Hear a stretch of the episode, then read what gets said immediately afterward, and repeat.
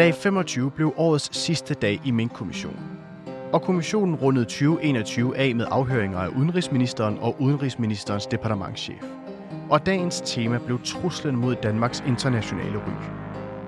Jeg overvejede afhøringerne sammen med Frank Korsholm, der er politisk redaktør på netmediet POV International og tidligere pressechef for De Konservative.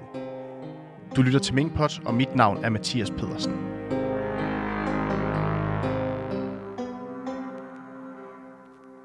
Sidste dag for Mink-kommissionen i retten på Frederiksberg, inden en øh, velfortjent juleferie, vil nogen måske mene. Ja, det øh, har vi slået på nu her i næsten tre måneder, og, og der har været over 60 vidner igennem, så nu der er man sådan set igennem det officielle program. Der kommer et par genganger i det nye år, og så starter man jo ellers på politiets action card. Og øh, selvom at det var årets øh, sidste afhøring, så var det jo ikke fordi, at vi sluttede af med det helt store festfyrværkeri, som man jo gør den øh, 31. på nytårsaften. Nej, det gjorde vi ikke, men det var alligevel to øh, fra samfundets top. Altså det var jo departementchefen i Udenrigsministeriet, og det var dennes chef, altså udenrigsminister Jeppe Kofod. Så egentlig nogle ret store navne, men øh, man fik jo ligesom allerede en fornemmelse af, at det nok ikke blev den helt øh, store dag i kommissionen, der øh, Jakob øh, Lund Poulsen, som noget af det første siger til øh, Lars Gert Lose, som er departementchef i Udenrigsministeriet, at Udenrigsministeriet optræder et par enkelte steder Ja, øh, i hele den her sag her. Så allerede der var der ligesom lagt op til, at de nok ikke spillede den helt store rolle i sagen. Nej, det begyndte vi at indstille- indstille os på en kort dag, og, øh, og det blev det da også. Det blev nogle korte afhøringer begge to. I Udenrigsministeriet, altså de har været med på sidelinjen, men de har jo på ingen måde spillet nogen hovedrolle. Og selv på mødet den, den 3. november er de jo også ligesom med som det, det tynde øl. Noget af det første, som øh, kommissionen gerne ville spørge øh, Lars Gert Lose ind, som er departementchef i øh, Udenrigsministeriet, de ville gerne spørge ham ind til øh, oprettelsen af CU, fordi de havde deres allerførste møde den, øh, den 10. september. Det var ligesom vigtigt for kommissionen at få slået fast, hvordan arbejdsgangene egentlig var i sådan nogle udvalg her, som for eksempel coronaudvalget. Udenrigsministeriets øh, øh, rolle i det er jo at bringe ting hjem fra udlandet. Altså, hvad har de af, af indre- indberetninger fra deres, altså fra vores ambassader rundt omkring i Europa. Og det, som jo kommer hurtigt ind på den øh, danske udenrigstjeneste, det er jo, at det, der har været minkudbrud i Holland, og det har der jo tilbage i maj. Og det, der jo også kommer ind, det er, at man tager det resolutte beslutninger i Holland, som konsekvent blev omtalt i Nederlandene, men øh, vi kalder det jo Holland. Der besluttede man jo allerede i maj at, at slå de smittede besætninger ned, og så besluttede man jo også at fremrykke en tidligere beslutning om at lukke erhvervet i 2024. Det blev fremskyndet til 2021, så efter bedste vidne, så findes der ikke mink i buer i Holland mere. Om de findes jo i naturen, det kan man jo aldrig sværge på, at de ikke gør. Og normalvis, når vi laver de her øh, episoder, så plejer vi jo at tage en afhøring af gangen, men det giver næsten ikke mening med de her to her, fordi de var så identiske. Altså, de fortalte nærmest en til en det samme.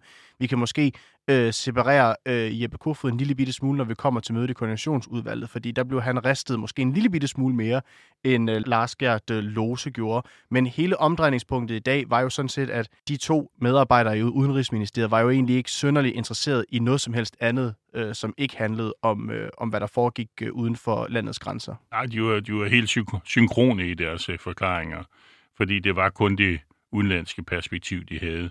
Og Danmarks omdømme, altså det, det er jo det sidste, vi skal huske, at det er det, de værner om, fordi at de var jo meget bevidste om, at en nyhed om, at der var udbrudt øh, smitte covid i verdens største minkproducentland, og et land, der i øvrigt har en, en gigantisk stor fødevareeksport, der, der kan sådan en, en smittenyhed, det kan få fatale konsekvenser. Han, han henviste jo til Dennis Crown i Horsen, som er et kæmpe, kæmpe øh, slagteri, som allerede var ramt, eller var blevet ramt af en nedlukning, altså et importforbud i Kina, fordi der havde været konstateret smitte i, ikke i mink, men altså i en dyrebesætning, så sandsynligvis en, en svinebestand, som, øh, som, som de her skulle slagte. Og det, det øh, viser altså, hvor hurtigt man er i udlandet til at reagere, lige snart man hører rygter om smittede dyr.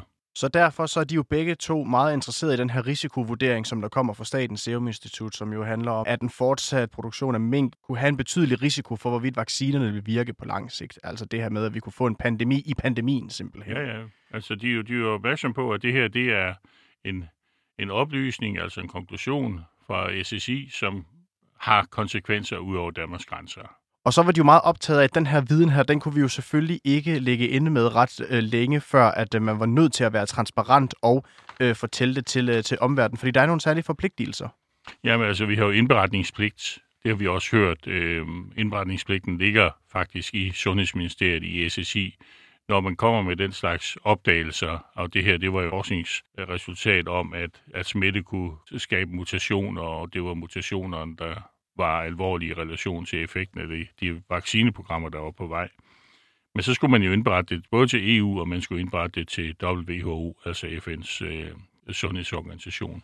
Og derfor så øhm, lå det øh, Jeppe Kofod meget på sinde, at man var meget transparent i hele den del, fordi der har jo været noget kritik af Kina i forhold til deres indberetning, og hvorvidt de har holdt nogle informationer skjult for offentligheden. Ja, det, var, det har jo været en skandale tidligere på året, at de faktisk havde været øh, klar over, at, at, øh, at den her smitte var opstået i, i Wuhan, og at man ikke havde delt nyheden, når man ikke havde delt de øh, erfaringer, man havde med den hurtigt nok fra Kina. Men det var ikke, noget, det var ikke en situation, øh, man ønskede, at Danmark skulle være i. Så, så, så det handlede altså om, at vi måtte ikke sådan blive ramt af sådan noget hemmelighedskrammeri. Vi skulle være transparente, vi skulle være åbne. Så derfor var det en nyhed, man ikke kunne gå og putte med. Det var ikke noget, man sådan kunne, kunne gemme af vejen og, og, øh, og komme tilbage til eller lade andre se på. Det var en nyhed, en konklusion om, øh, om folkesundheden, som øh, risikoen for folkesundheden, som skulle ud med det samme. Altså, der skulle handles med det samme. Og derfor så er det jo også risikovurdering, som øh, ligesom ligger øverst i bunken, da de skal gennemgå materialet øh, til øh, mødet i KU-udvalget. Og øh, et tilbagevendende spørgsmål, det er jo omkring de her bilag her, hvor i der jo står, at øh, der mangler øh, hjemmel til øh, kompensation og til også til yderligere tiltag i forhold til aflivning af mink. Og der øh, fortæller Lars Gert Lose jo, at øh, lige så snart han bladrer øh, bilagene igennem, og han ser, der står kompensation til minkavler, så bladrer han sådan set videre, fordi han siger, at det har simpelthen intet med Udenrigsministeriet at gøre. Nej, altså han var jo også i isolation. Han sad derhjemme, de har jo også... Øh hvad skal man sige, hænderne fulde af alt muligt andet. Altså, der var jo store udenrigspolitiske emner øh, på tapetet, lige også præcis i de dage. Altså, der var jo terroraktion, som vi hørte om, både i Frankrig og i, og i Østrig. Og så var der jo det amerikanske valg. Altså, den 3. november sidste år var jo sammenfaldende øh, med det amerikanske valg. Så i Udenrigsministeriet har man jo haft øjne alle mulige andre steder hen også. Og de modtager jo øh, materialet på fuldstændig lige fod med alle de andre, altså seks minutter før øh, mødet det går i gang. Og både Jeppe Kofod og Lars Gert Lose, de siger, at de har simpelthen kun koncentreret om ting, der ligger inden for deres eget resortområde. De skimmer selvfølgelig nogle af de andre ting, men det er coveret, det er risikovurderingen, ja, ja. og så alt, der involverer øh, relationer til udlandet, som de ja. koncentrerer sig om. Og det er jo ikke nogen, nogen øh, speciel tilfælde her, det gør de altid. Altså som de siger, vi orienterer os altid i coveret. Hvis der er et bilag, vi selv har været inde over, hvis det er os selv, der har en sag på, så kan vi selvfølgelig sagen, og derfor kan vi også bilagene. Men man kan ikke forvente, at man læser andres bilag. Men hvor Lars Gert Lose måske fik lov til at slippe hurtigt af krogen i forhold til, øh, hvorvidt han har fået læst de her bilag eller ej, så måtte, øh, måtte Jeppe Kofod altså lige blive øh, hængende ved det emne i et stykke tid, fordi at kommissionens udspørger Jakob Lund Poulsen blev ved med at spørge ind til sådan, jo, men det er en beslutning, som jo rækker ud over det, som der stod i coveret, og øh, det er jo Øh, som du selv siger, en meget alvorlig situation. Hvorfor holder man ikke en pause? Hvorfor øh, er det ikke en særlig grund til så at, at orientere sig i bilagene, og hvorfor orienterede du dig ikke i bilagene lige kort efter mødet osv.?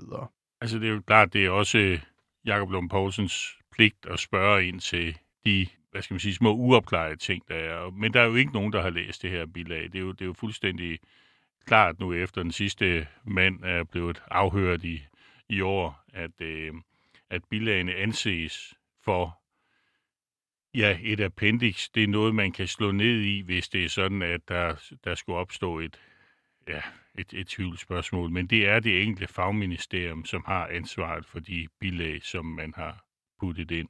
Og det var Fødevareministeriet, der puttede det her berømte bilag ind, der beskriver de to modeller, dvalemodellen og, og, og, og lukkemodellen. Og øh, de sagde jo ikke et kvæk på ikke i hvert fald ikke, ikke om bilagene på selve mødet. Så de har jo åbenbart heller ikke selv synes, at det var top of mind, som Henrik Stusgaard har, har, har, har omtalt det. Og noget af det, som jo også lige pludselig er blevet ret interessant for kommissionen at dykke ned i, det er, øh, hvem siger hvad i hvilken rækkefølge. Og der ved vi jo pludselig fra Magnus Heunicke's øh, notater, at øh, Johan Legard i hvert fald er blevet, blevet noteret i hvert fald som en af de første. Hvorvidt han var den første efter statsminister Mette Frederiksen, det er der no, hverken nogen, der kan bede eller afkræfte. Men noget af det, som man har dvælet meget ved, det er, at Magnus Heunicke har skrevet under øh, Johan Legard, øh, afliv mink. Ja, slå, mink slås, slås ihjel. Ja. ja. Og, og, og der har man jo stillet spørgsmålstegn ved, om det var, hvorvidt det var Johan Legard, der foreslog det, om det var hans øh, idé, om det var ham, der lagde ud med at, øh, at sige, at der nu var der ikke nogen vej tilbage, nu skulle alle mink altså slås ned. Og der siger Lars Gert Lose i dag, det vil være meget underligt, hvis det var ham, der ja, sagde det. det. det vil ikke være den korrekte politiske rækkefølge, og en departementchef skal slet ikke konkludere på sådan et møde. Departementcheferne må gerne byde ind, hvis de har noget at byde ind med, som jeg nær sagt, de sådan bliver, bliver spurgt om, men ellers er det jo et, et, et møde for ministre, og øh, det har han aldrig oplevet, at en departementchef skulle gå ind og konkludere, og at, og at man i hele taget laver en konklusion så tidligt i et møde.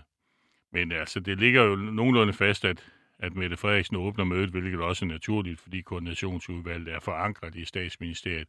Det er så Justitsministeriet her, der har samlet materialet, og derfor er det nok også oplagt, at de ligesom ligger nummer to i, i talerækkenfølgen, hvor de ligesom redegør for, hvad er indholdet i coveret, hvad er det, vi skal snakke om i dag.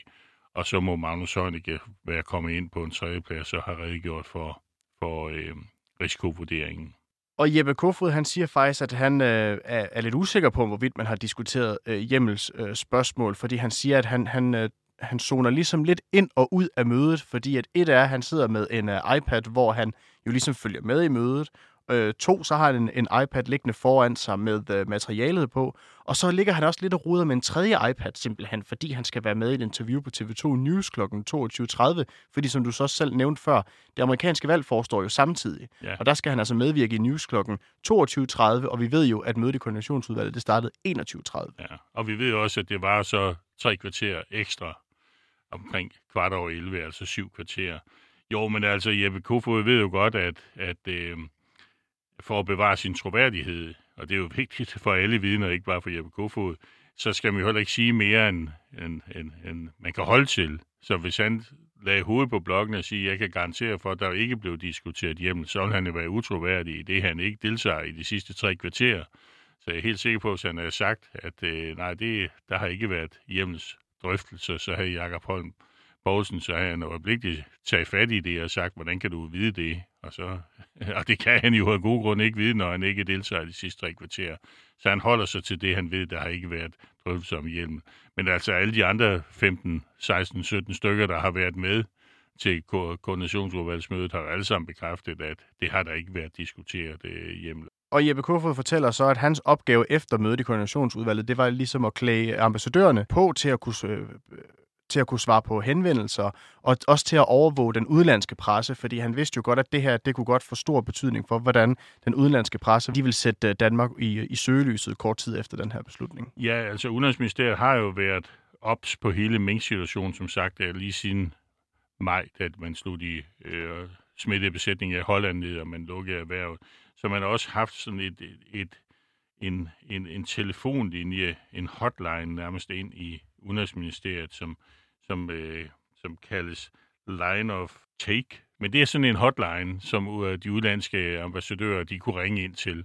Så, så man har jo oprettet et system i Udenrigsministeriet til at kunne håndtere henvendelser fra de danske ambassader i udlandet. Men her på dagen øh, får han jo til opgave at, at snakke med altså både de danske ambassadører, men, men jo også med, med udenrigsminister i, i hele Europa, og han ramser jo en lang, lang, lang række op af udenrigsminister, han har talt med, og som, som øh, formanden for Grænsningskommissionen, Mink-kommissionen, Bistrup, han siger, at det øh, ville måske være, have været lettere og hurtigere at opremse dem, du ikke har talt med.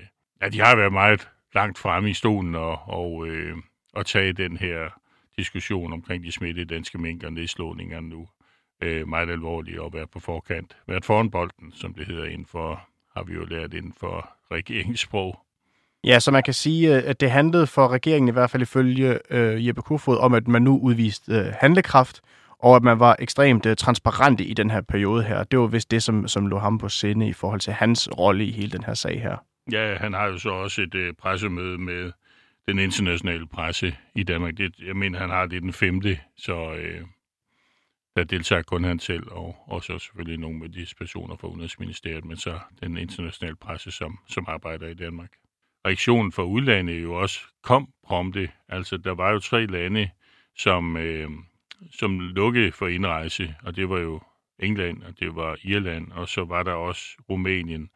Og, øh, og så var der to store lande, Tyskland og Norge, som raslede med sablen, men øh, dem kom man altså, dem fik man beroliget. Så, øh, men tre lande lukkede ind, som følge af, at de, de hørte, at der var, der var udbudt ja, så smitte i danske mink, og, og at der har været mutationer. Og det var derfor, det handlede om at, at, at udvise handlekraft, at ja. man tog den her situation alvorligt, så man undgik, at flere lande pludselig ville gå samme vej, som England ja. og, og Irland for eksempel. Ja. Nå, men altså, det var jo det var en... Altså, de understreger den der alvor. Altså, Danmark kan ikke tåle at miste omdømme, og, øh, og det bliver jo også... Lars Lose orienterer jo også to dage senere, altså den 5. november, i endnu et koordinationsudvalgsmøde om den her handlekraft, og hvor alvorligt det var.